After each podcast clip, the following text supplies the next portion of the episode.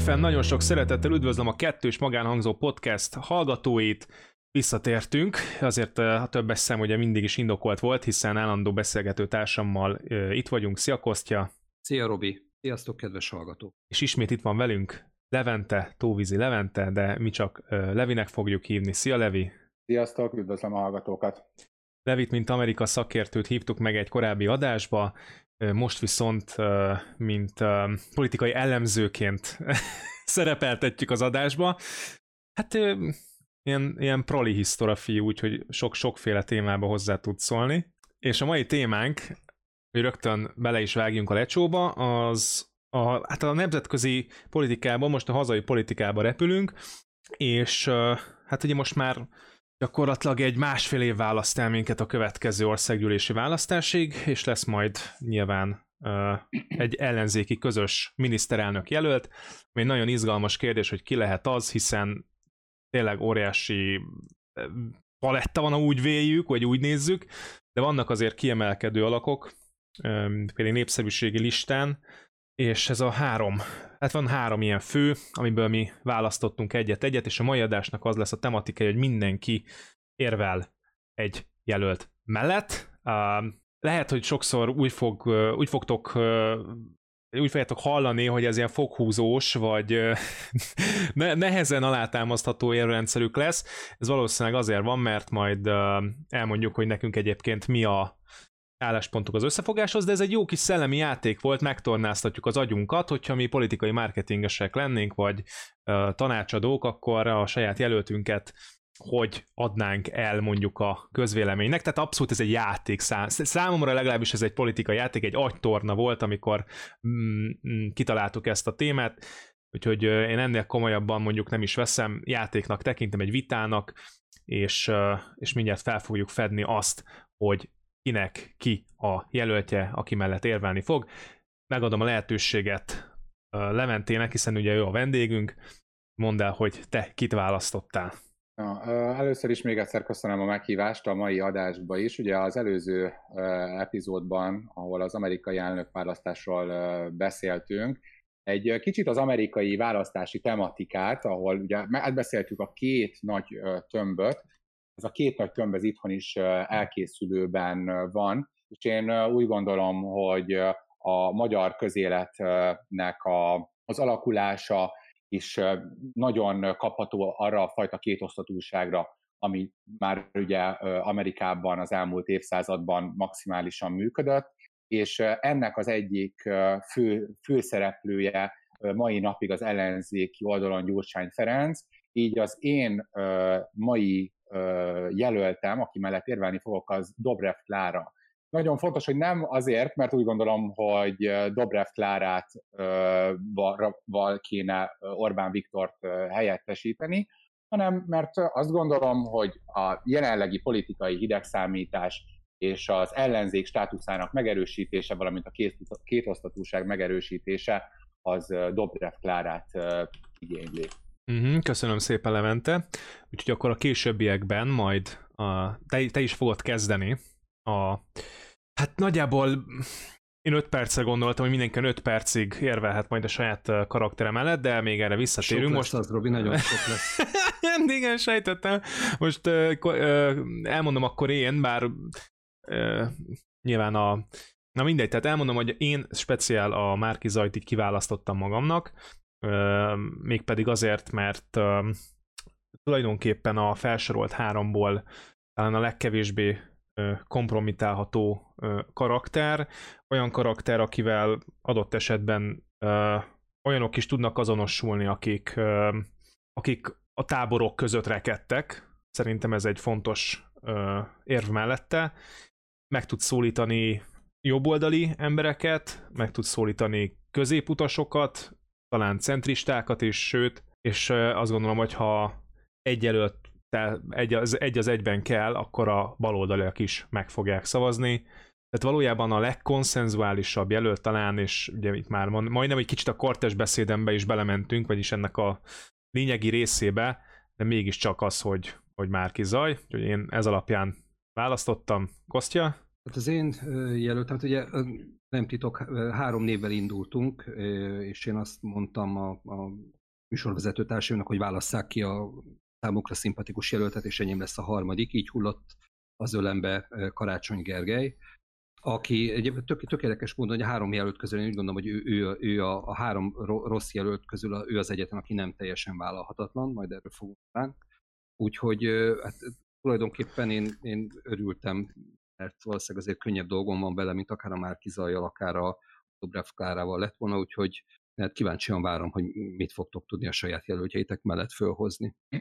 Jó, akkor mielőtt ebbe belemennénk, még a felvezetőnkhöz tartozon azért hozzá, hogy ugye bár a játék része az, az ez lesz, amit itt most röviden felvázoltunk, és miért hosszabban is, hogy szépen mindenki elmondja, akkor ugye maximálisan 5 percben, utána reagálhatunk rá, és kialakulhat a szabad beszélgetés, de azért mindenki megkapja az ő maga 5 percét, amíg nem, nem szakítjuk félbe, és ő érvelhet a jelöltje mellett, az aspiránsa mellett.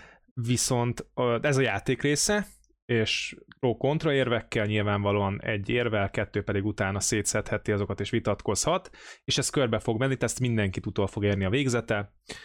Ez a játék része. Na mi az, ami viszont nem a játék része, az, ami mondjuk őszinte valomásunk, vagy hozzáállásunk az összefogáshoz. Ezt mindenképpen ugye megbeszéltük, hogy ezt is le fogjuk szögezni, hogy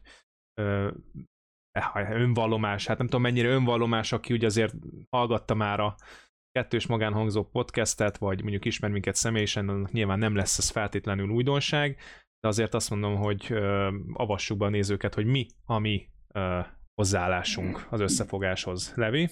Összességében azt gondolom, hogy a jelenlegi magyar ellenzék szereplői nem mutatnak semmiféle kormányképességet, hogyha odáig vinném el a gondolataimat a politikai személyekkel kapcsolatban, hogy milyen ideológiák és milyen összeférhetetlenségek kerültek bele most egy nagy serpenyőbe, az még mindig a kisebb probléma amellett, hogy egyáltalán nem láthatunk kormányzó képességet.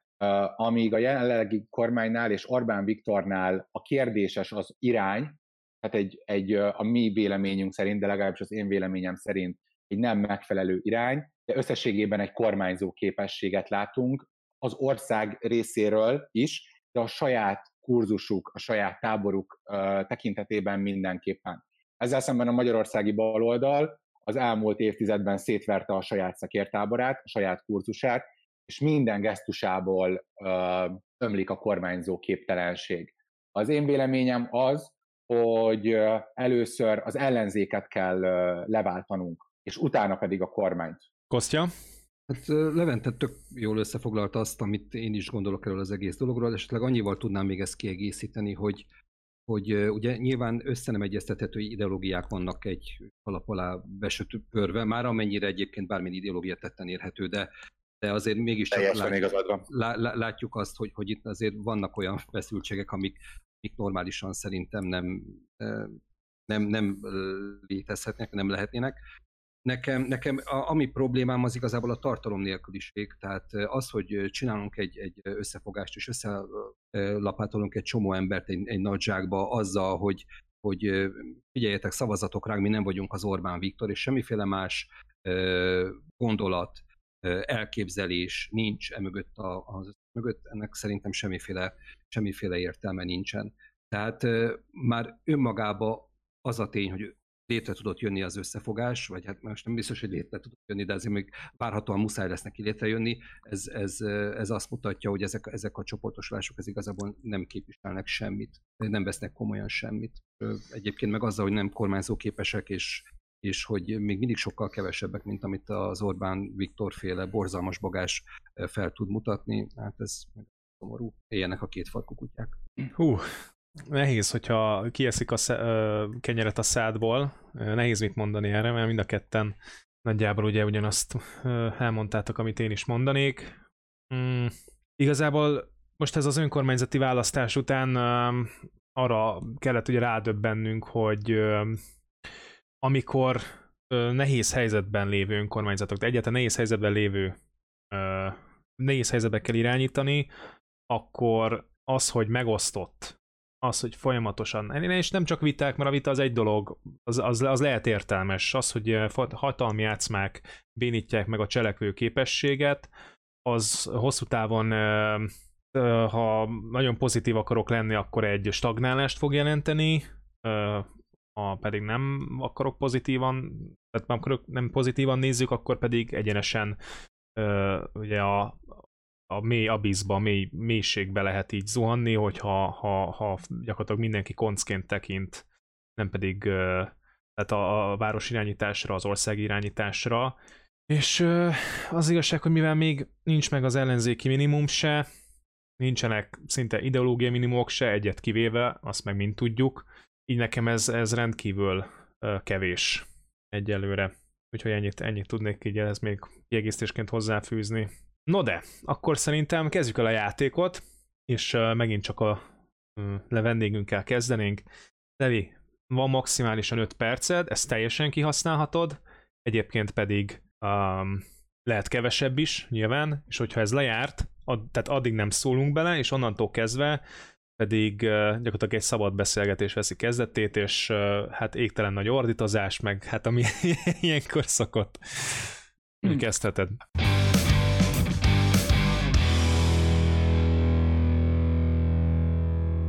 Uh, Dobrev Klára. Yeah.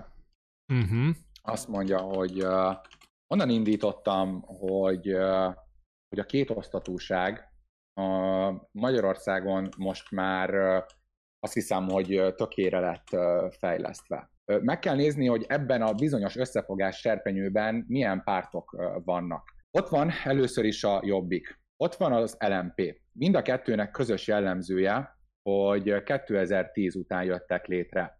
Tehát a 2006-os összödi beszmeség utáni zavargások, majd az azután lévő gazdasági világválság begyűrűzése, majd a 2010-es fülkeforradalom. Idején már az LMP-én és a Jobbikon keresztül már Siffer András és Vona Gábor parlamenti kép, országgyűlési képviselő volt. Ezen kívül, ami jelenleg még az összefogásban van, az egyrészt a DK, ugye a Demokratikus Koalíció, a másik pedig, hát, hogyha mondhatom, mondhatom így, az MSP, az MSMP utódpárt. Na most, a Jobbik és az LMP-nek nagyon közös jellemzője volt, hogy egyenlő távolságot akartak tartani Gyurcsány Ferenctől és Orbán Viktortól. Ők ugye azt mondták, hogy konkrétan az elmúlt uh, 20 év politikai elitjét szeretnék leváltani. Ehhez csatlakozott még később a Momentum, ha jól tudom 2016, 2015-16 fordulóján, valahol ott a Nolimpia környékén ismerhetjük meg őket, akik azt mondták, hogy ők most 25 évet akarnak leváltani. Tehát már is itt van három párt, ami az ötből úgy jött létre, hogy a benne lévő Gyurcsány Ferenc és a Gyurcsány éra, illetve az ezzel szembehelyezkedő Orbán Viktor és Fidesz leváltására, komplet leváltására jött létre. Na most, én úgy gondolom, hogy a DK azért volt szükséges Gyurcsány Ferencnek, mert ő alapvetően nem tudott úrá lenni az MSZP-n. Nem tudott olyan fajta teljhatalmat szerezni, amilyet Orbán Viktor tudott a Fideszben.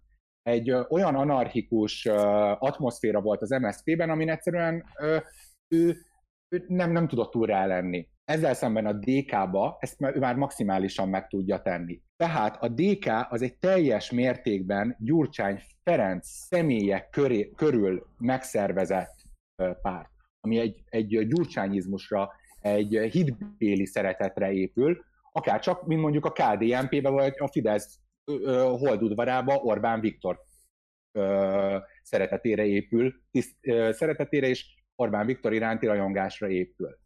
És mi, a, mi az egyik fő jellemzője a választási rendszer és a DK kapcsolatának? Az az, hogy ők már hosszú évek óta mantrázzák ezt a szót, hogy összefog, összefogás.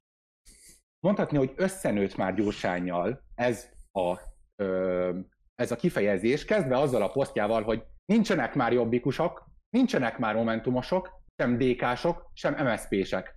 Csak a hatalom és az ellenállás. Tehát azonnal összegyurcsányozott mindenkit az ellenzéki oldalon, és azóta is szisztematikusan történik ez a fajta szalámizás egyrészt a Fidesz oldaláról, ugye középről mindenkit tolnak Gyurcsány irányába, illetve Gyurcsány mindenkit szépen hajt be maga alá. Na most, ezzel szemben, ahogy a Fidesznél tetten érhető volt 2009-2010 környékén, úgy gondolták a Fideszben, hogy nem lehet választást nyerni Orbán Viktorral. Később persze bankot robbantott, de ugyanez a helyzet a DK-ban Gyurcsányjal. Hiába imádják, hiába szeretik, de tudják, hogy mégis ellenállást vált ki rengeteg szavazóból. Te is említetted az előbb a népszerűségi listát, eléggé az alján helyezkedik el. Tehát magyar társadalomnak elég volt maga elé betenni a feleségét.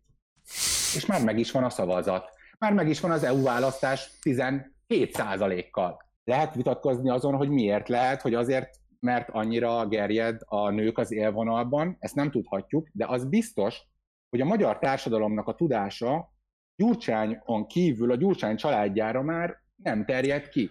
Egy percet maradt, Levi, folytathatod, csak mondom. És összességében, ha valakinek hitelesen fog hangzani az ATV-be, Róna Jegonnal szembe, miközben majd ő emelgeti a szemöldökét, az, hogy összefogás, összefogás.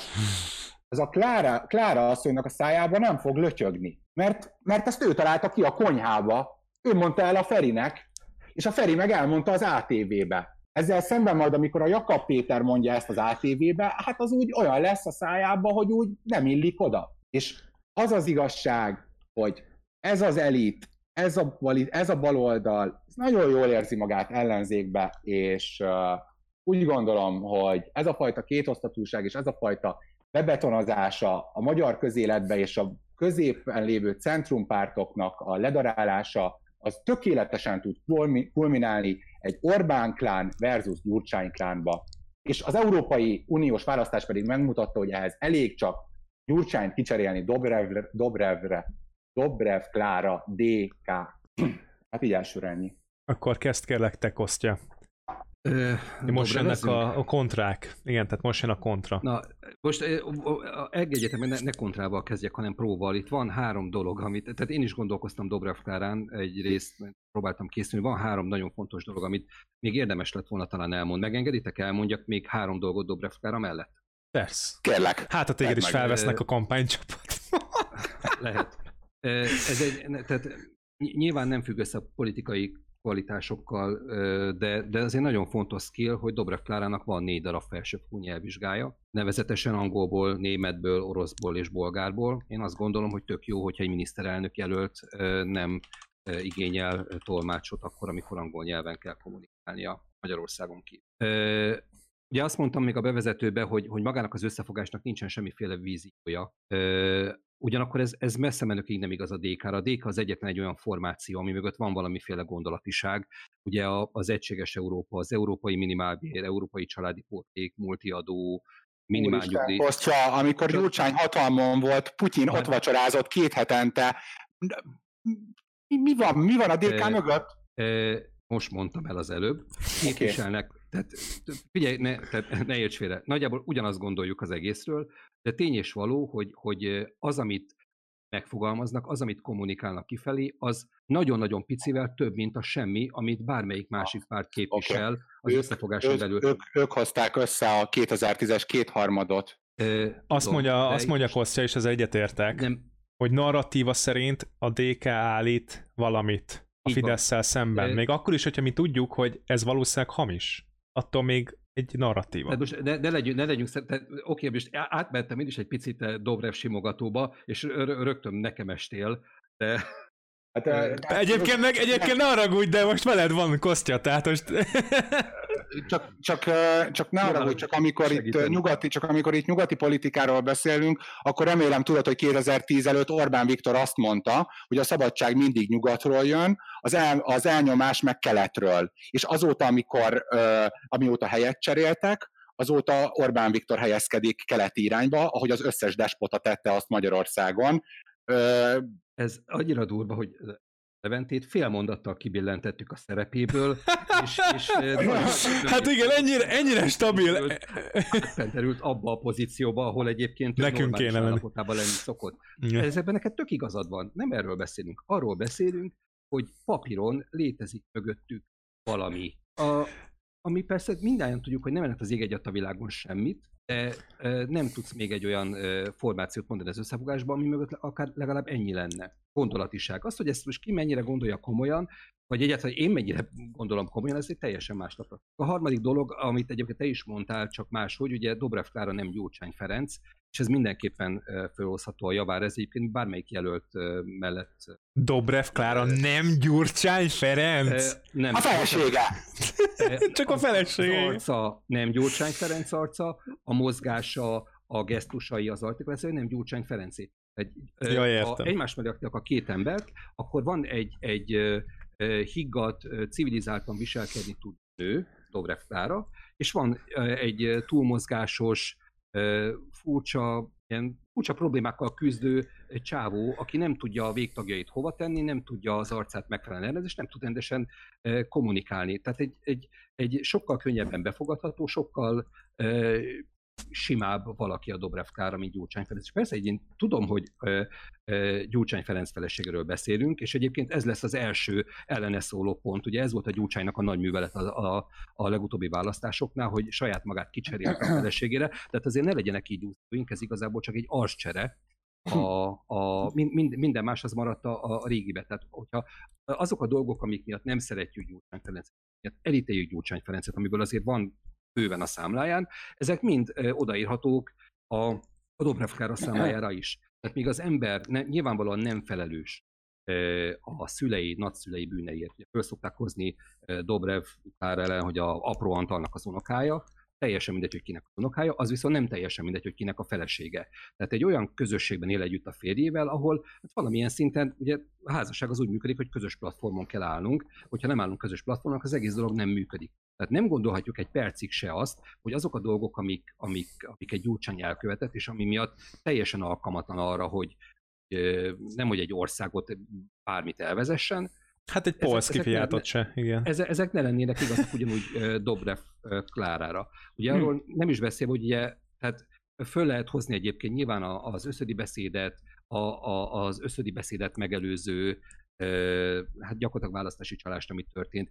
De mehetünk vissza még az időbe, ugye az, a, a, az Altusz az abból, abból nőtt marha nagyra, hogy meg meglehetősen jó kiszes kapcsolatai voltak, aminek a segítségével a privatizáció alatt pénzt tudott magánosítani az állami vagyonból. Tehát olyan dolgok történtek Gyurcsányjal és így közvetve Dobrev Klárával, ami, ami szerintem túlságosan nagy felület ahhoz, vagy támadási felület ahhoz, hogy bárki miniszteri hmm. elnök jelölti pozícióra Igen.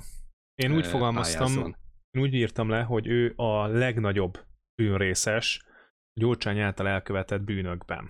Ez azért van így, mert mert azzal, hogy ő belépett a politikába, egyrészt, egyrészt hagyta, hogy róla nevezzenek egy pártot, ami már önmagában is uh, uh, egy gyomorforgató, de ez, de ez így köztudott. Tehát ez így köztudott, és annak idején, amikor megalapították a, a DK-t, és így körbehakniszta ezzel Gyurcsánya a médiát, hogy hát igen, nem úgy az a nevünk, hogy demokratikus koalíció, de hát a kedves feleségem, Dobrev Klára. Ez szerintem egy rossz visznek szánta.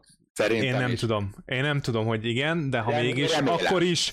De értem, de gondolom azért életében ő már vette magát körül annyi politikai marketingessel, hogy mondják ne, vagy, vagy, vagy azt mondják neki, hogy nagyon vicces Feri, vagy inkább nagyon ízléstelen. Na mindegy, tehát ö, de nem is ez a lényeg, most a néven nem akarok ércelődni annyit, hanem inkább azon, hogy a leg, azért is a legfőbb ö, bőr, ö, bőrészes, mert az, hogy belépett a politikába, és gyakorlatilag újra legitimálta Gyurcsány által vezetett uh, törzset, mert én másképp nem tudok a DK-ra gondolni, ez egy, az egy törzs. Szekta. Egy, igen, hát az is lehet. Törzs vagy szekta.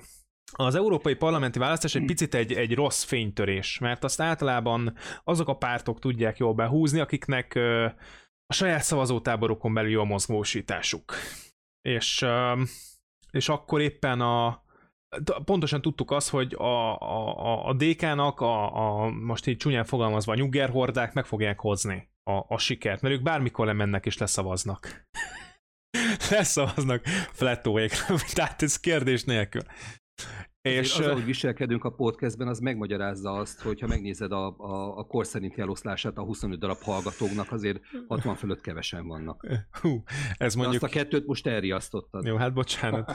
uh, jó, hát biztos vannak tisztességes DK szavazók, én ezt nem tagol. Én is ismerek egyet, aki egyébként meg 25 éves, azóta se álltam vele szóba, nem, egyébként én nem szoktam ilyeneket csinálni, tehát hogy fontos, hogy meghallgassuk egymást, mert különben nem lesz itt semmi ebbe az országba. Tehát a lényeg az, hogy, és megkérdeztem, hogy miért, miért az EP-n miért a, a, a DK-ra szavaztál, és ő azt mondta, hogy azért, mert mikor az európai parlamenti választásra gondolta, azt gondolta, hogy ott képviselni kell valamiféle világpolitikai, vagy, e, vagy e, e, európai szintű politikai narratívát és gondolatot. És, és ehhez csatolok vissza, amit én mondott Kostya, hogy az megvolt a, a, a DK-nak. De azt, hogy azon, de, ezen, de például én végignéztem az előválasztást, meg ott az, nem, nem, amit a Partizán csinált ilyen választ, nem előválasztás volt, hanem csak meg a jelölteket mm, vitatkoztatta, tehát a, a Marci, Gulyás Marci, és, és ott iszonyatosan gyenge volt az LMP,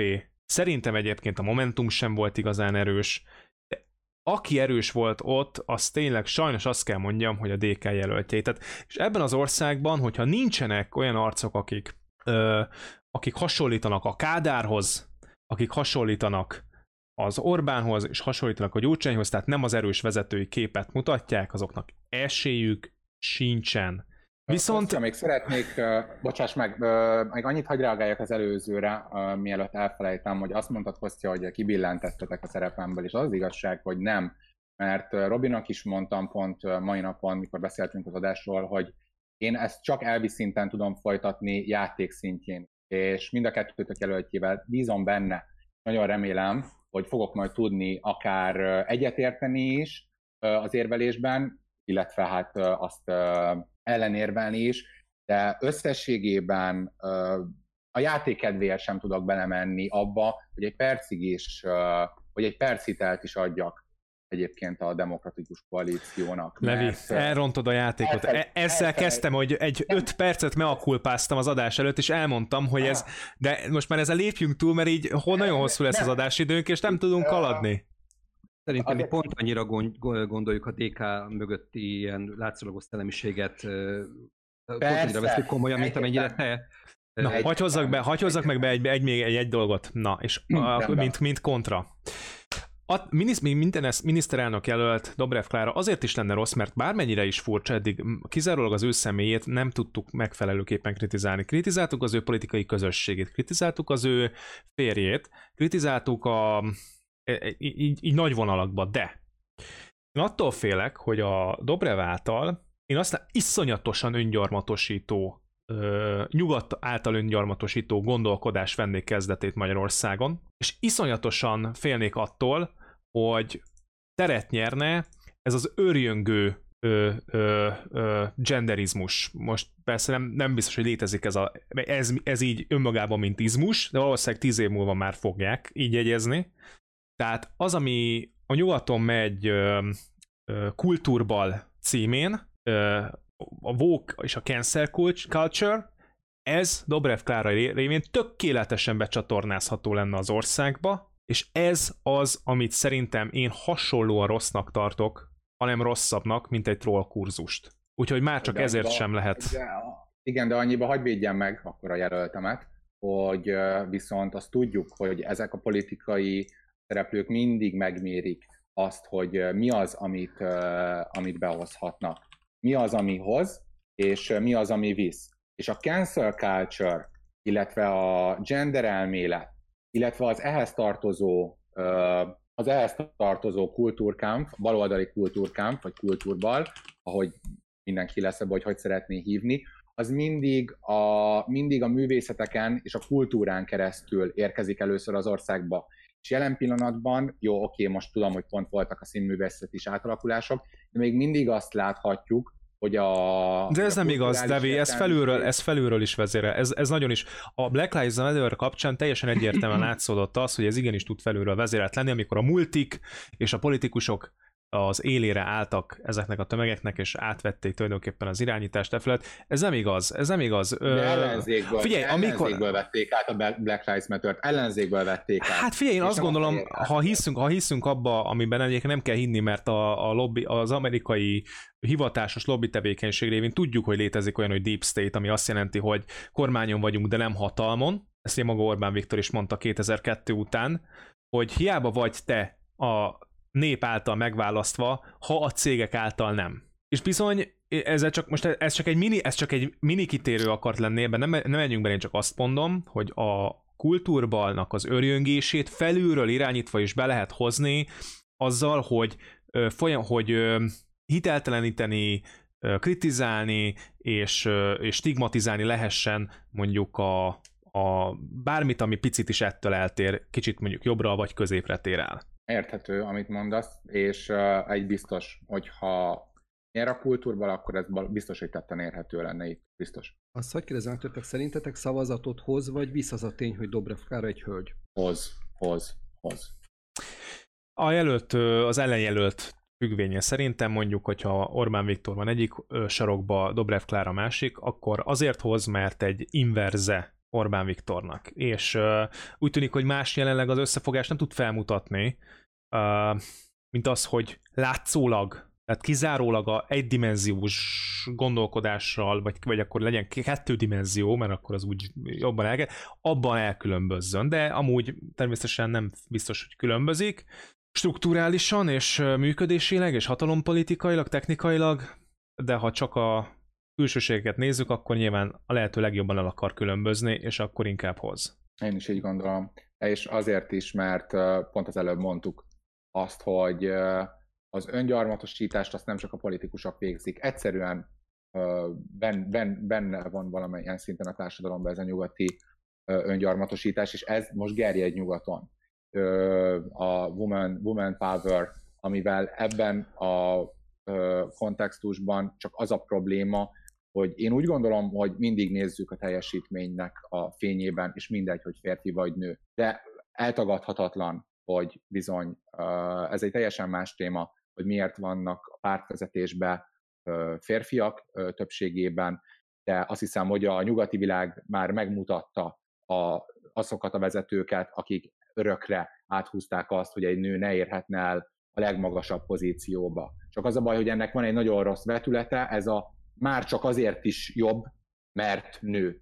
Hát ez ugyanolyan szexista, mint hogy már csak azért is jobb, mert férfi. De ettől függetlenül ez most gerjed, úgyhogy úgy gondolom, hogy hoz. Uh-huh. Jó, van-e még bármelyikőtöknek uh, Dobrev Klárához pro vagy kontra érve? Ha nincs, akkor ugorhatunk.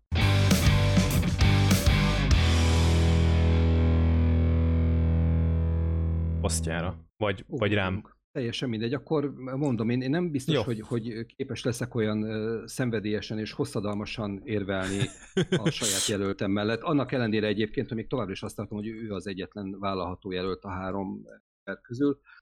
Ugye uh, Karácsony Gergelyről, a, a, a, amit nagyjából mindenki tud róla, az az, hogy per pillanat Budapestnek a, a főpolgármestere, ami mindenképpen a javára írható, hogy ezt a főpolgármesteri címet ezt úgy szerezte, hogy előtte részt vett egy ellenzéki előválasztáson, hogy elég nagy magabiztossággal behúzott. Tehát egy eléggé komoly hívó név, jó eséllyel, hogyha egy ilyen miniszterelnök jelölti előválasztáson is elődják, akkor, akkor, akkor hát szerintem talán a leg, legesélyesebb jelölt ez a Karácsony Gergely lenne. Összeszedtem néhány érvet. Nem tudom, olvastátok-e a Galaxis úti kalóstoposoknak című Douglas Adams könyvet hogyha nincsen meg, akkor, akkor pótoljátok. Ez egy, ez egy, tulajdonképpen ez egy lexikóról szól, ahol a galaxis minden, minden dolga meg van magyarázva. Van egy szócikk a Földre is, két szó tulajdonképpen a Földre vonatkozó szócikk, ami tökéletesen leírja Karácsony Gergelyt, ez pedig annyi, hogy jobbára ártalmatlan. És szerintem ez az, ami a lehető legjobban leírja a Karácsony Gergelyt, és ami tökéletesen alkalmasá teszi arra, hogy a következő miniszterelnök legyen Magyarországnak.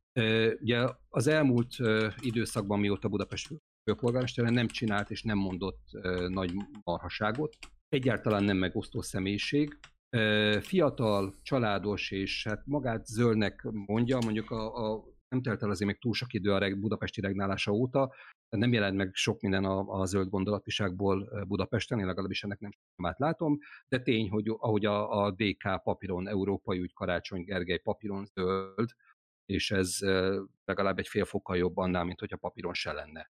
És, hát, és ami a legfőbb érvem, a, ami miatt a legpotensebb miniszterelnök jelölt lehet Karácsony Gergely, hogy tulajdonképpen nincs olyan nagymama, aki ne akarna magának olyan unokát, mint a...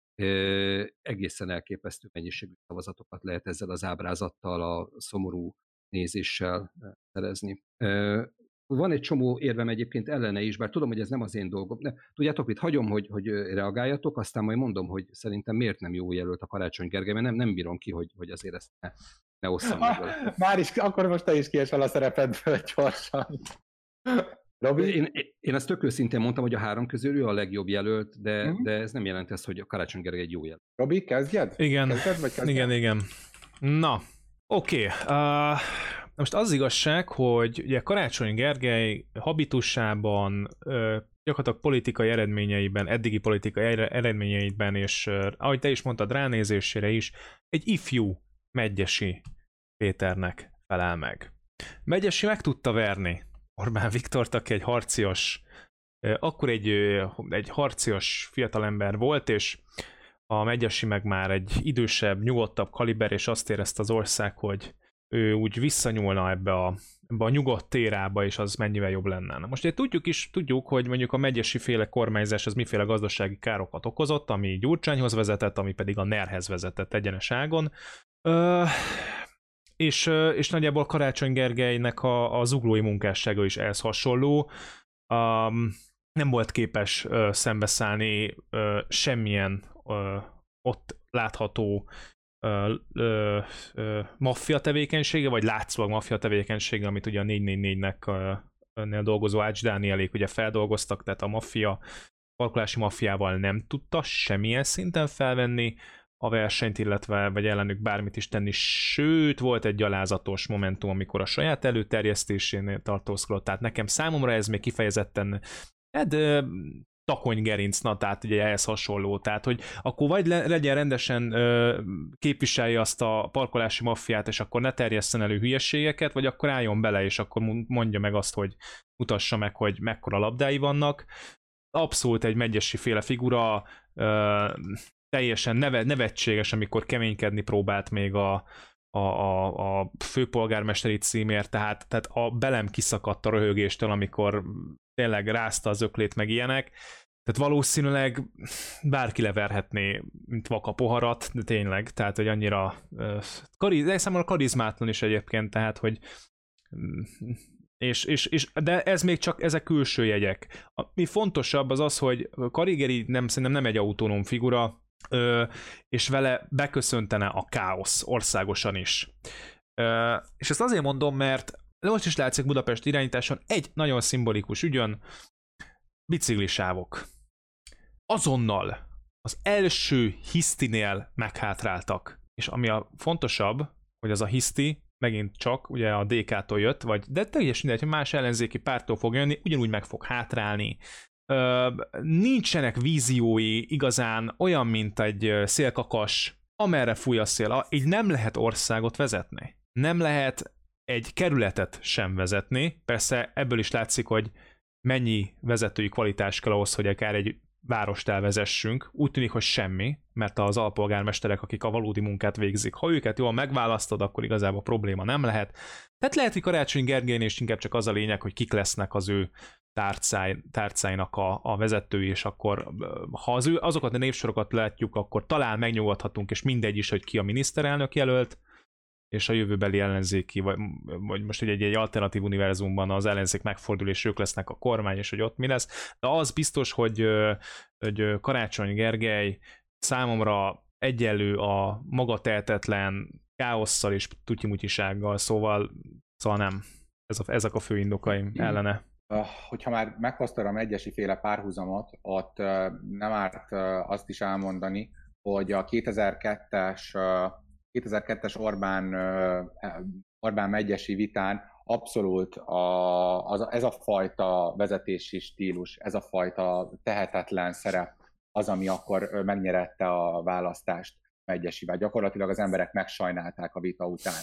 De Karácsony Gergelynek az elmúlt egy évéhez hozzátartozik a koronavírus is, a, a budapesti fejlesztések és a Budapest, Budapest megállásában azért bűnrészes, hogyha mondhatom így. Természetesen a kormány, a kormány beruházásai azért haladnak, de ne tulajdonítsunk olyan lehetőségeket a budapesti vezetésnek, mint a kormánynak. Úgyhogy ennyit azért még meghúznék a karácsony védelmének. Én egy olyan technikai problémát látok az ő esetleges jelöltségébe, hogy nem fog addig lejárni a budapesti főpolgármesteri mandátuma. Na most a 2010 után az ellenzék nem nyert választást. Az első nagy győzelme az Budapestnek az átvétele volt Karácsony Gergely jelöltségével. És feladni ezt az állást, ezt a hadi állást, hogyha mondhatom ezzel a szekértábor kifejezéssel, a, egy parlamenti választás fényében, ami még a lehető legjobb matematikai számításokkal is nagyon, kime, nagyon, nagyon necces, és ugye tudjuk, hogy a kormány felé hajt a pálya, és feladni egyben Budapestet is mert bár ez most az én hibám, hogy ehhez az ellenérvhez nem ellenőriztem, hogy milyen, milyen jogi procedúra kéne ahhoz, hogy Karácsony Gergely megválasztható legyen, én szerintem neki le kellene mondania.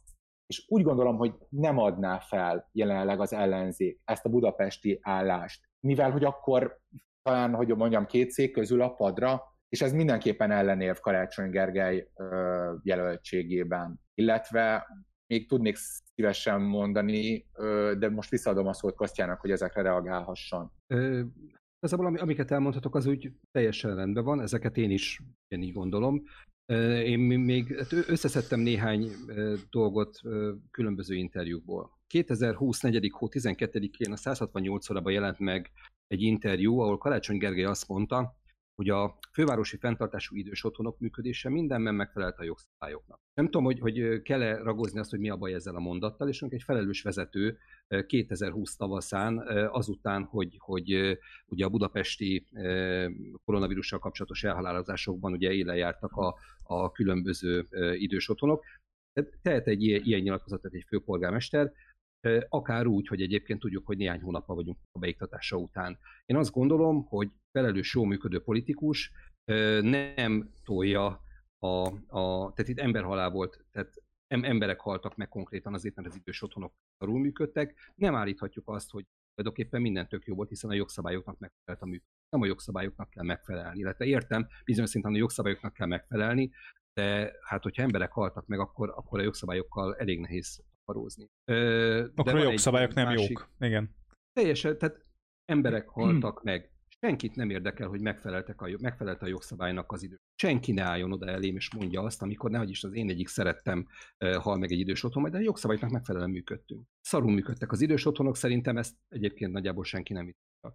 Uh, és a másik dolog, amit kioloztam, 2020 10. hó 1, ez egy viszonylag friss interjú, HVG-n jelent meg, ahol azt mondta, hogy ugye Demszki és Tallós diszpolgárok lettek. Demszki és Tallós diszpolgárságát azzal indokolta Karácsony Gergely, hogy sokféleképpen szeretheti valaki a városát. Itt szeretném Karácsony Gergely figyelmét fölni arra, hogy a gyerekeket is lehet sokféleképpen szeretni. Ez nem jelenti azt, hogy adott esetben a, akár a, a pedofília az, az diaszható, értékelhető viselkedési forma. Úgyhogy nem mondjuk már azt, hogy Demszki vagy Tallós máshogy szerette a városát, és ezért megérdemli azt, hogy fogára váljanak. Talós ugye azért különösen pikánsabb az egész helyzetben, hiszen ellene indult karácsony, hogyha annyira jól végezte a munkáját, hogy díszpolgárságot nyerhetett, akkor mi a francért kellett indulni ellen, és mi a francia. És úgy, hogy előtte mindenféle helytartónak kellett mondva mindegyik, minden választás megelőző héten, majd utána díszpolgárság. Hát telj, telj, teljesen vállalhatatlan szerintem ez a, ez a tett. Egyébként még, még egy HVG-s indulás, ugye, amit Levente mondott, arra fűznék rá. 2020 7. 12-én nyilatkozta azt, hogy nem indul miniszterelnök. De most nyilván abban a, a mintában tökéletesen beleény lenne, hogyha mégis elindulna, hogy hát igazából nem várjuk el azt, hogy, hogy egy miniszterelnök jelölt bármilyen szinten tartsa magát a, a korábbi nyilatkozataiban elhangzottakhoz, de hát ezért ez mégis kellemetlen lenne, hogy, hogy mit tudom én, néhány hónappal a, a nagy kinyilatkozás után mi szerint nem indul miniszterelnök, miniszterelnöknek, ez mégis megtörténne. Amit Robi mondott, hogy karizmátlan, azt én is felírtam magamnak, semmiféle karizmája nincs Karácsony Gergelynek, és még annyit írtam oda hozzá, hogy tejbetök. Hagyj kérdezzelek meg titeket, hogy szerintetek aznak ki a fő felelőse, amikor egy polgármester, főpolgármester jelölt azt mondja, hogy ő, al, ö, ő törvényeket fog bevezetni Budapest ö, területén, Például, hogy nem lesz addig új stadion, amíg mindegyik kerületben nem lesz CT, vagy pedig nevezetesen miniszterelnök veje ről elnevezett ö, adónemet fog bevezetni. És most, most jön a kérdésem, szerintetek ki a fő felelős? Az, aki ezzel kampányol, vagy az a tömeg, aki ezt elhiszi? Ugye Karácsony Gergely nem azzal kampányolt, hogy, hogy a stadion beruházások leállításával fogja kizsarolni a CT készülékeket a, a, az állam vagy a kormánytól, hanem ő azzal kampányolt, hogy nem lesznek stadion, stadion stop lesz Budapesten. Majd amikor kiderült, hogy hát ez nem igen tartható, akkor valahogy a kommunikációban ez átfordult úgy, hogy hát oké, okay, nem tudom, a atlétikai VB-re kell valamit építeni, az most meg fog épülni, de cserébe lesz egy csomó a kórházaknál. A, a szín, egy színpadon lévő felvételt láttam, ahol idézem, azt mondta, az én városomban nem lesz új stadion, amíg nincs egyik kerületben CT. Oké, okay, akkor viszont ezt készséggel elfogadom. Tehát az, hogy a karácsony lett a főpolgármester, azért az nem azt jelenti, hogy az emberek elhitték azt, amit mondott, vagy azt gondolták, hogy akár ő, akár bárki más ezt komolyan veti. Én azt gondolom, hogy a karácsony sokkal-sokkal jobb főpolgármesternek, mint a Tallos volt. Már csak azért is, mert a Karácsony Gergely nem autófetisista, a Tallos viszont az, és én tökre szeretném, mondjuk Budapesten inkább biciklivel, tömegközlekedéssel, gyalog lehetne közlekedni, és nem autóval. Mást egyébként nem tudok nagyon a karácsonynak a, a számlájára írni ebben a kérdésben, de ez de, nem, ahhoz, de ez gyenge, leg... ez kevés. Azért kevés, mert sír kettőt a DK, hármat a Jobbik, meg még egyet a Momentum, és már is minden előterjesztését visszavonja.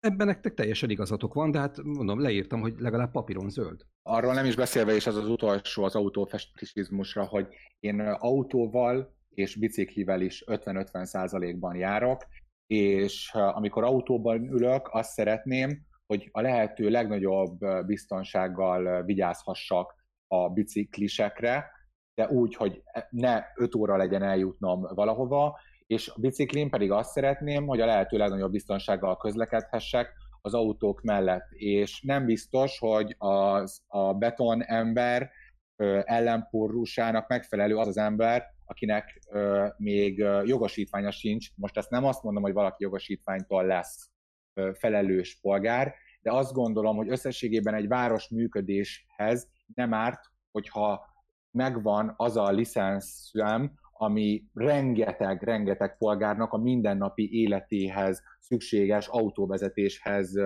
szükséges. Én úgy, mint mindenben itt is úgy gondolom, hogy a biciklisek és az autósok között egy arany középútra kell törekedni, és semmiképp nem az egyik vagy a másiknak a kiszorítására. Én őszintén hiszek az autósok kiszorításában. Bizonyos területeken én is.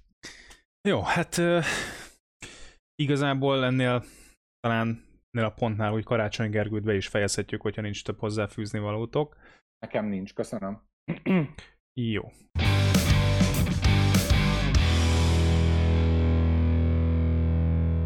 Akkor átérünk Márki Zajra, és akkor a következő 5 percben, vagy ki tudom eltölteni az 5 percet, beszélgetök, vagy mondok róla egy-két dolgot.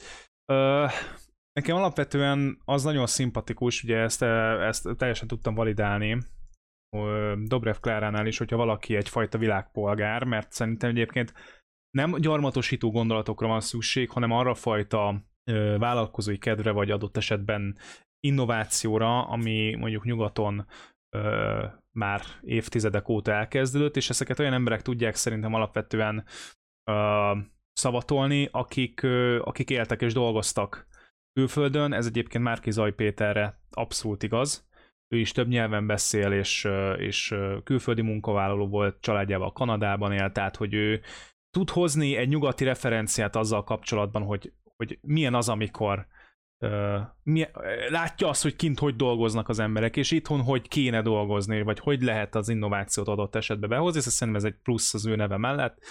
Emellett um, én azt gondolom, hogy és ő is úgy nyilatkozik magáról, hogy egy keresztény konzervatív figura, aki, aki jobbról tudná ugye a Fidesz tulajdonképpen támadni, vagy legalábbis ugye egy, hát ha támadás nyilván én képletesen értem, tehát hogyha egy miniszterelnök jelölt lenne, vagy miniszterelnök versus miniszterelnök, akkor ugye volt is már több országgyűlési választás után, több kétharmad után, amikor rájöttek, hogy oké, okay, hát akkor ez most már balról nem fog menni, akkor menjen jobbról, és egyébként van a Gábor át még talán a legközelebb, ő is nagyon távol át, de még a legközelebb ahhoz, hogy megszorongassa valamilyen szinten uh, a NERT, és uh, csak, csak ugye az ő pálfordulás, néppártos pálfordulását sokan nem hitték el. Na most Márkizaj Péternek azért hiszik el, mert abból innen kezdi. Vagy itt kezdi ezt a dolgot, és ő egyáltalán nem egy pártelnök. Ő, ő, egy, hát van egy mozgalma, ami hát lehet, hogy előbb-utóbb párt lesz, de ez biztos, hogy ö, egy független, és látszólag nem egy hatalom éhes, hatalommániás ö, figura. Na most ö, Szintén mellette szól, hogy a Fidesz egyik fellegvárában, Hódmezővásárhelyen, ami évtizedek óta bevehetetlen a, a, a baloldal és az ellenzék számára, ezt ő meg tudta csinálni, és ráadásul nem akárki ellen tudott nyerni, hanem Lázár János ellen, aki korábban ugye szintén tárcavezető volt, ugye a mini, miniszter volt korábbi ö, Fidesz kormányokba, tehát egészen elképesztően ö, ismert politikus sikerült ö, ö, legyőznie, és a már korábban emlegetett népszerűségi listán, ami tavaly márciusban készült, tehát február végén, március elején, a, nem tavaly, bocs, bocsánat, 2020-ban készült, tehát oké, okay, nem annyira friss, mert ez év elejé, de ott az ellenzéki politikusok, közül ő vezetett. Tehát népszerűbb, mint Karácsony Gergely egyébként, aki a második volt az ellenzéki politikusok listáján.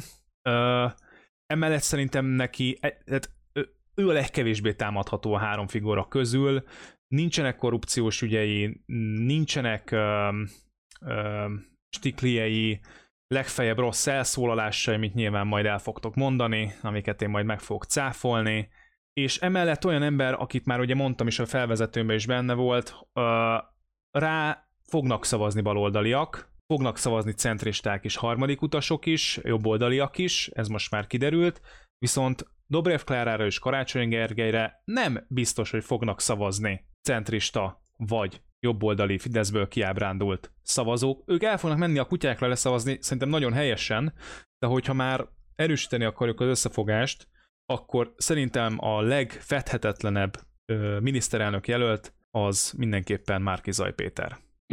Nagyon szép volt. Köszönöm szépen. Na, szedjetek szét. Szerintem itt át kell gondolni azt, hogy hogyha, hogyha még mindig benne vagyunk ebben a játékban, hogy mi az, ami elvi szinten tud működni, és hogy mi az, ami, ami tényleg politikai hideg számítás.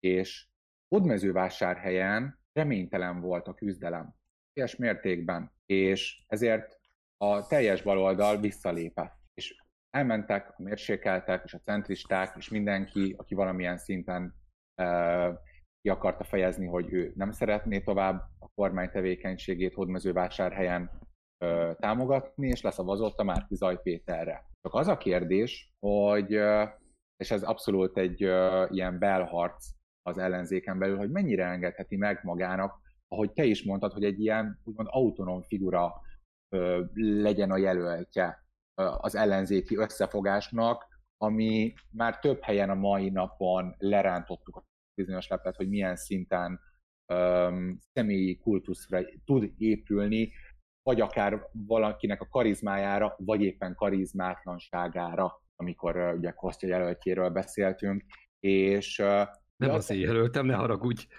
A játék Vissza, visszautasítom. A játék a játék, de úgy látom, hogy mindenkinek nehéz benne maradni ebben, mindenkinek nehéz ebben de azt mondtuk ma, Robi, hogy sárkány ellen sárkány fő. Így van. És de, de ehhez, és őszintén megvallom itt én is, hogy ha, ha egyszerűen fűrészsel, egy láncfűrészsel közelítenének felém, akkor én is őt mondanám. Én is őt mondanám, és, és, és, és minden naivitásomat összeszedném, hogy talán van ott egy mögöttes tartalom és akkor azt mondom én is, hogy legyen már kizaj egyébként. De bizony vannak elszólások, az ő, ő részéről is itt legutóbb egy uniós pénzekkel kapcsolatos elszólalása volt, hogy talán az ő... Tudom személyben... idézni pontosan, Levente, kiírtam magam, ha érdekel. Átadom most a szót a ö, Kosztjának akkor. Csak az idézetet felolvasom, és akkor vissza is adom rögtön. Rendben. 2020. 13-13-án egy HVG interjúban jelent meg a következő interjú részlet. Számomra az még nem bűn, hogy az uniós pályázatokban résztvevők önérdekből cselekedtek, saját ingatlanukat fejlesztették, irodafejlesztés címen saját maguk mellett ismerősöket vagy rokonokat is alkalmaztak, vagy magáncélra is használt eszközöket vásároltak, amennyiben ez sem a törvényekkel, sem a pályázatok szabályaival nem volt ellentétes. Ez nem korrupció esete, inkább szerencsétlen ilyed a szó. Ez uh, szinte, hogy védhetetlen.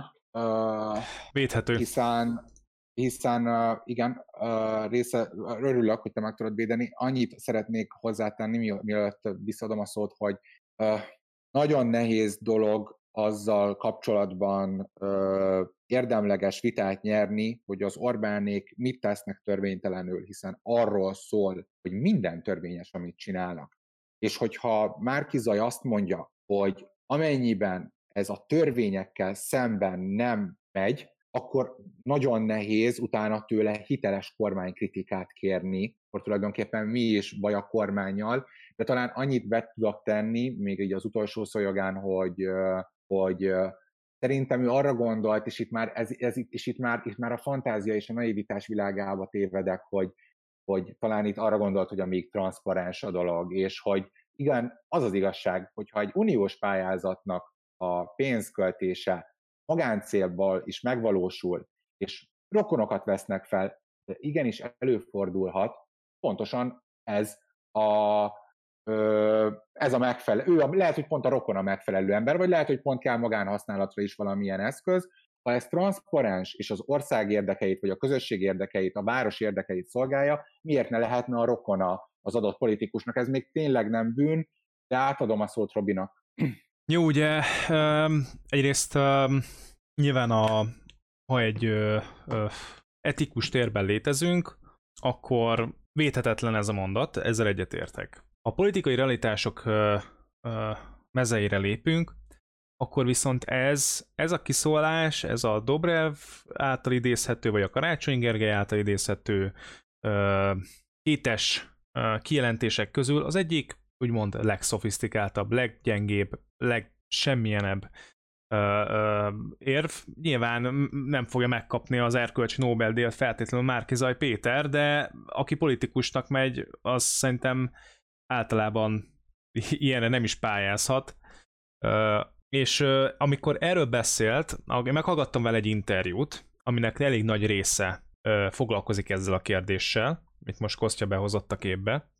Ajánlom nektek az Index október 28-ai videós interjúját Márkizaj Péter, ami 40 perces, tehát nem kevés, és ebben legalább 10 percet foglalkoznak ezzel a kérdéssel.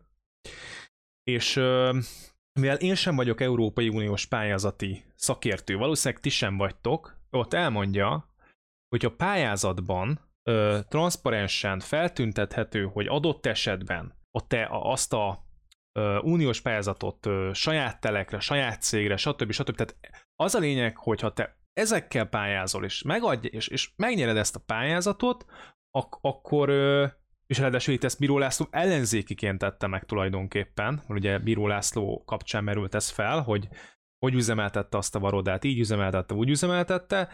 Ö, tehát egész egyszer, ja, és ráadásul ez már több éves történet, tehát valójában itt, itt, itt előkaptak a, a kampány hevében valami, valami félreérthető valószínűleg adminisztrációs hibát, és ezt egyszerűen elnagyolták, kinagyolták, Márkizaj Péter pedig a kontextusából kiragadva mondott egy olyat, amit lehet, hogy nem kellett volna, mert félreérthető, nyilván ez egy politikai kommunikációs hiba részéről, ebből is látszik, hogy nem olyan profi pszichopata, mint a két másik jelölt, ami egyébként viszont plusz, ha már itt tartunk, tehát azért ez mindenképpen mellette szól, hogy nem egy profi pszichopata, Úgyhogy én ajánlom mindenkinek, hogy ezt nézze meg, a saját szavaival nagyon szépen el, elmondja azt, hogy nem ez az a fajta korrupció, legitimáció, amit egyébként a Fidesz mondjuk csinál azzal, hogy törvénybe iktat dolgokat. Reagálhatok erre? Persze. Me- messze menőkig nincs igazad ebben, a, ebben az egész dologban. Egyébként szeretnék gratulálni. Tehát úgy néz ki, hogy hármon közül te vagy az egyetlen, aki, aki tényleg komolyan vette a feladatát,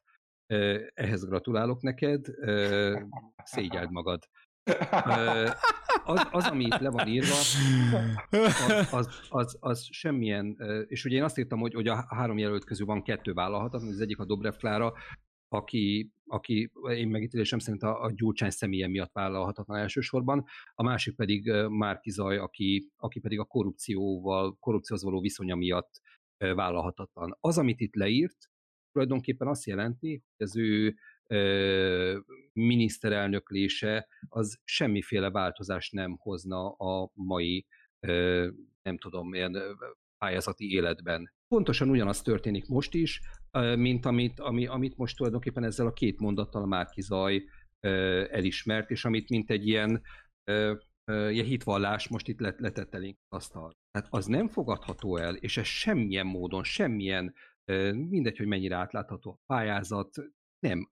Olyan nincs, hogy egy parlamenti képviselő, egy miniszter, egy miniszterelnök, egy önkormányzati képviselő, egy polgármester a saját ingatlanát, vállalkozását pályázaton megnyert, európai pályázaton megnyert pénzből fejleszti. Ez akkor se fogadható el, ha ő az egyetlen rohadt vállalkozó a, a aprócska falujába. Egyszerűen nem. Ha rajtam volna, akkor önkormányzati képviselő, nem, bocsánat, önkormányzati képviselő, nem, parlamenti képviselő, az nem lehetne ezzel egy huzamban vállalkozó, nem tarthatna fönn vállalkozást. De Bíró László nem, is volt az. Tessék? Bíró László nem is volt országgyűlési képviselő. Most az, az már, Márki, már, Márki Zajról beszélünk, meg a Márki Zajnak, a, a, aki viszont polgármester. Igen. De most a Márki Világos, igen, igen. Tehát, hogy, hogy ő azt mondta, hogy nem gond az, hogyha a saját telkét, vagy a saját vállalkozását fejleszti valaki uniós pénzből, hogyha valaki mondjuk legalább egy polgármesteri eljut, akkor ne legyen saját vállalat. Mondjuk ez, jó, most rögtön, rögtön magamat fogom cáfolni, nyilván nem mindegy, hogy valaki Tinnye polgármester, egy 1800 fős falu, vagy mondjuk Hódmezővásárhelyen polgármester, de mondjuk ezt engedjük el.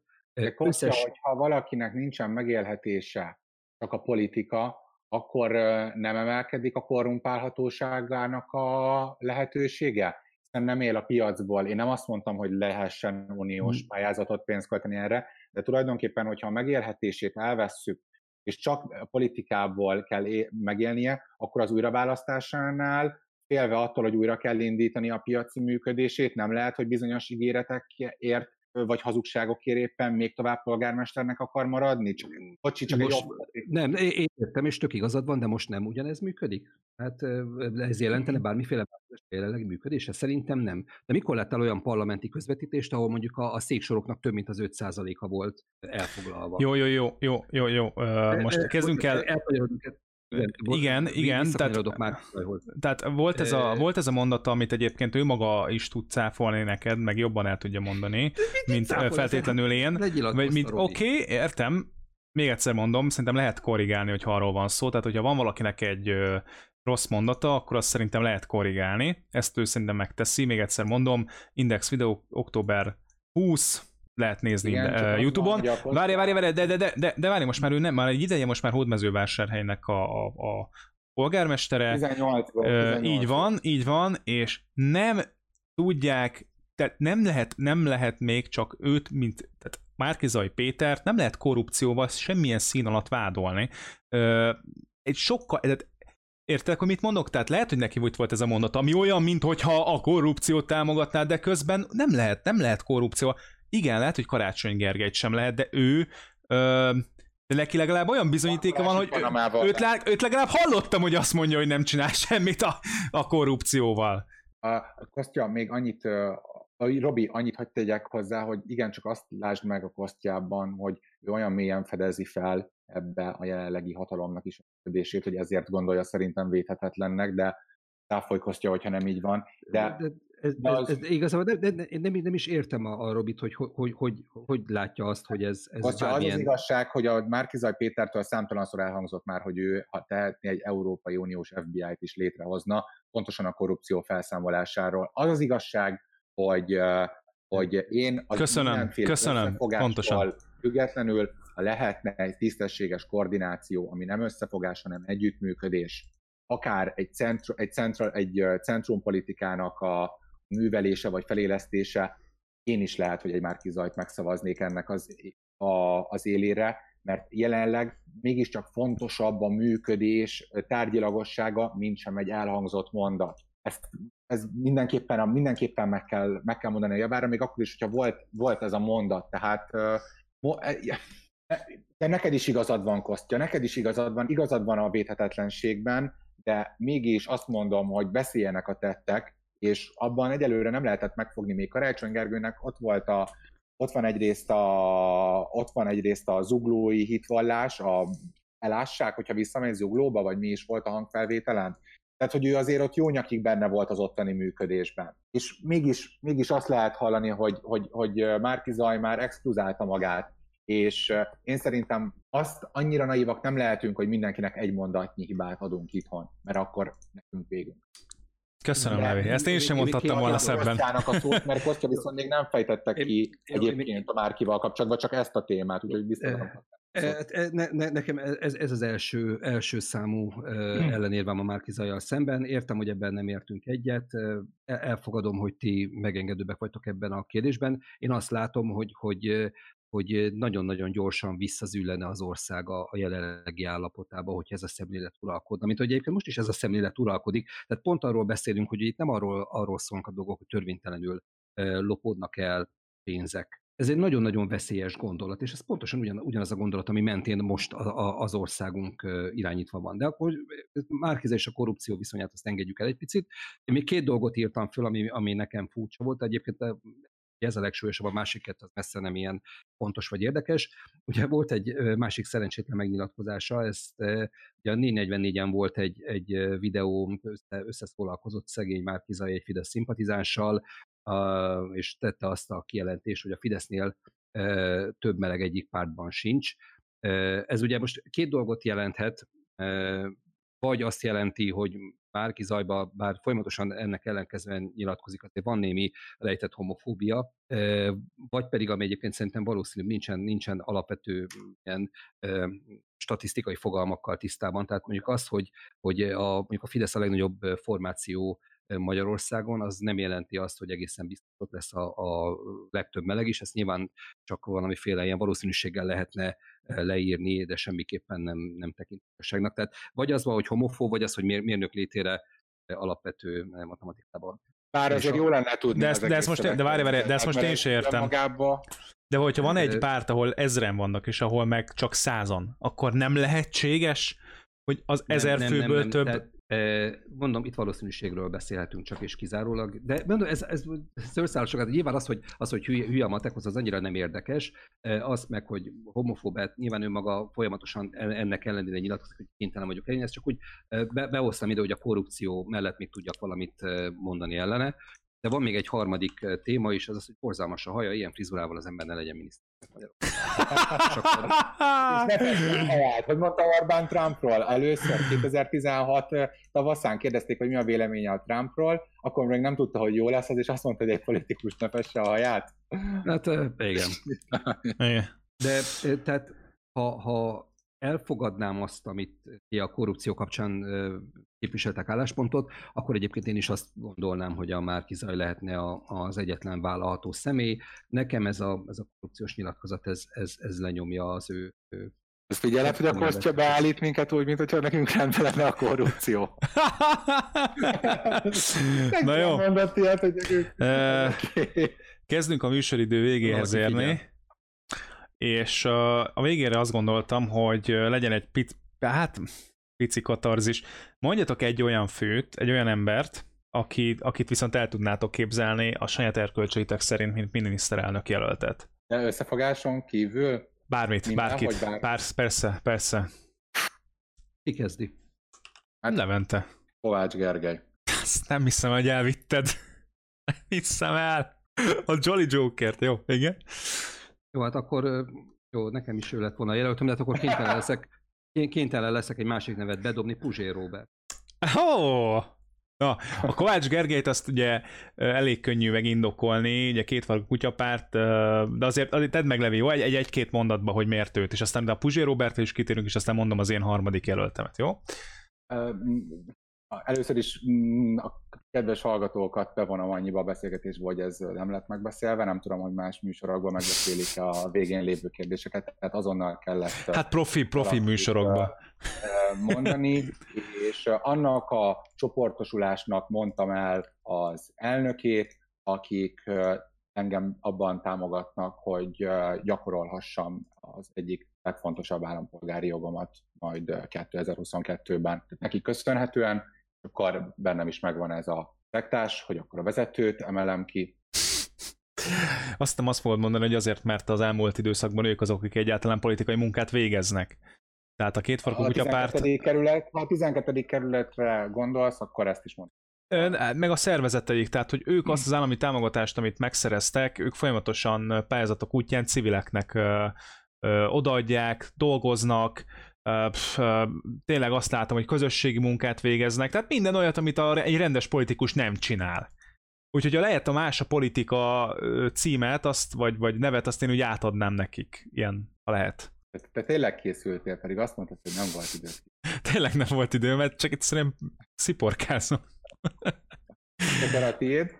Kostya? Ja, ja, ez enyém? De most Kostya is indokolja meg a Puzsért. Hát nehéz megindokolni. Én egyrészt gondba vagyok akkor, amikor meg kell mondanom, hogy ki az, akit szívesen látnék ilyen pozícióban. Ez egyébként ugyanúgy igaz a, a kutyapártra is, mint mondjuk akár a Puzsér személyére. Én vagyok hármunk közül a legidősebb. Én volt, vettem részt a legtöbb választáson és hát azt kell mondjam, hogy ez ilyen coming out lesz, hogy nem, nem, nem igen volt arra példa, hogy, hogy kétszer egymás után ugyanarra a formációra szavazhattam volna, tehát azok a csapatok, akikre én, én voksoltam, azokról nagyon-nagyon gyorsan könnyült, hogy teljesen méltatlanok voltak arra, hogy, hogy én rájuk szavazzak, tehát az elmúlt időben voltam SZDSZ szavazó is, Fidesz szavazó is, éppen talán csak akasztott ember nem voltam, és, és folyamatosan gyakorlatilag az jött vissza a pofámba, hogy ez de nagy marhasság volt, és hogy ezt a hibát még egyszer nem, követett, nem követtem el. Nagyon-nagyon félek tőle, hogy a, a most általam favorizált, mondjuk két farkú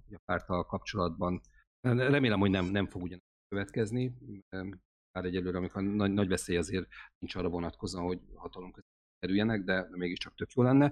De hogy a Puzséról is mondjak egy pár szót, én viszonylag nagy Puzsér tartalomfogyasztó vagyok. Egyszerűen szeretem azt, hogy egy, egy borzasztó okos emberről van szó, akinek nagyon-nagyon komoly világképe van. Egy olyan világkép, amivel én nagyon-nagyon jól tudok azonosulni, és amivel tök jól egyet tudok érteni. Nem megalkuvó ember, a legkisebb megalkuvó.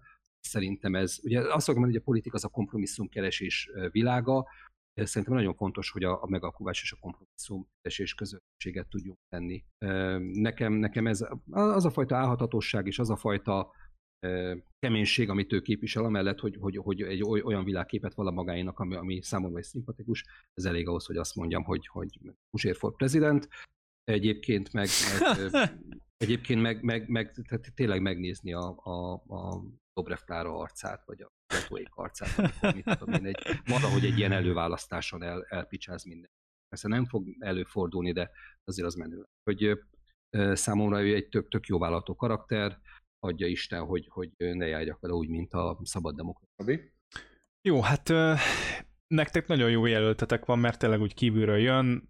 Mm, több név is megfordult a, fejemben, megfordult a fejemben Schiffer András, uh, Vona Gábor és uh, Szél Bernadettnek a neve is. Én most azért fogom Szél Bernadettet mondani, mert én komolyan veszem a politikai marketinges szerepét, és uh, ugye, ha inverzről beszélünk, akkor, akkor ő tényleg lehet inverze Orbán Viktornak. Emellett szerintem egy tehát talán ugye uh, azt, tehát ő, ő is független jelenleg ugye a parlamentben, és uh, gyakorlatilag a, az LMP, amíg még azt lehetett hinni, hogy, hogy tényleg jó úton jár, addig hogy az arca volt, és vele érte el az LMP hogy a legjobb eredményét. Nem igazán tudok róla, nem, tehát ő sem annyira kompromitáltó. Lehetőséget adok, hogy változtass. Várjál. Lehetőséget adok, hogy változtass a jelölteden. Várjál, most végig gondolom. De, de tudok, azt akarom mondani, hogy ő sem, ő sem kompromitálható korrupciós ügyekkel, sőt, kifejezetten azt látom, hogy egy, egy, egy, egy, egy tisztességes politikus, egyébként akár csak az Ungár Péter, akivel viszont kompromitálható, én, én, én azt látom, hogy ő egy tisztességes politikus, viszont nagyon kompromitálható, ellenben a Szél Bernadett nem kompromitálható én ügyekkel, mint mondjuk akár az Ungár Péter, vagy a Vona Gábor ugye, ugye korábbról, és politikai megfontoltságból egy, egy mindenképpen azt mondom, hogy Szél Bernadett. Emberileg is ott van a szeren, hiszen miután a Kunhalmi kapott egy 27-3-as ajánlatot, utána felsegítette a földön, amikor Kunhalmit leütötte az ajtó, utána Hát, Figyelj, még mindig jobb, hogy, még mindig jobb, hogy ő segítette fel, és nem ő ment neki az ajtónak. De miért, miért, miért nem a hatházi akkor? Tehát, hogy a hatházi, az azért, mert a hatházi, a hatházi én úgy tudom elképzelni, egy legfőbb ügyész. Tehát simán, én úgy tudnám ezt elképzelni, hogy... Kutya. Pontosan, tehát Szél Bernadett miniszterelnök, és Hatázi pedig lefő ügyész, aki keresi és kutatja és lecsukja a korrupt politikusokat. Tehát nagyon jó a hatházi személy, csak nem mint miniszterelnöknek, mert az inkább egy ilyen marketing szereplés, a valódi munkát, ahogy mondtam, mindig az alatt lévők végzik, például a legfőbb ügyész. Végezhetné. Hát. És hogy jött szóba mondjuk a vona?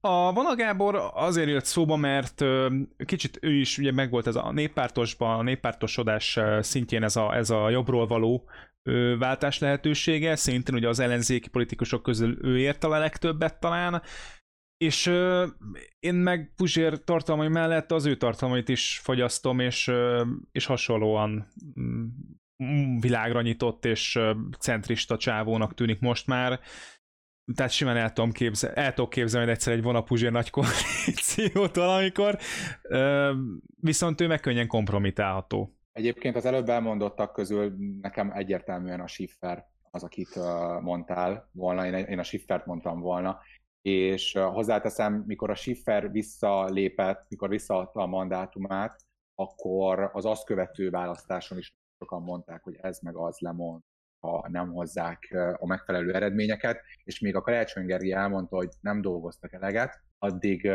azért nem nyertek, addig a vona egyébként visszalépett valóban, pedig felvehette volna az állítást.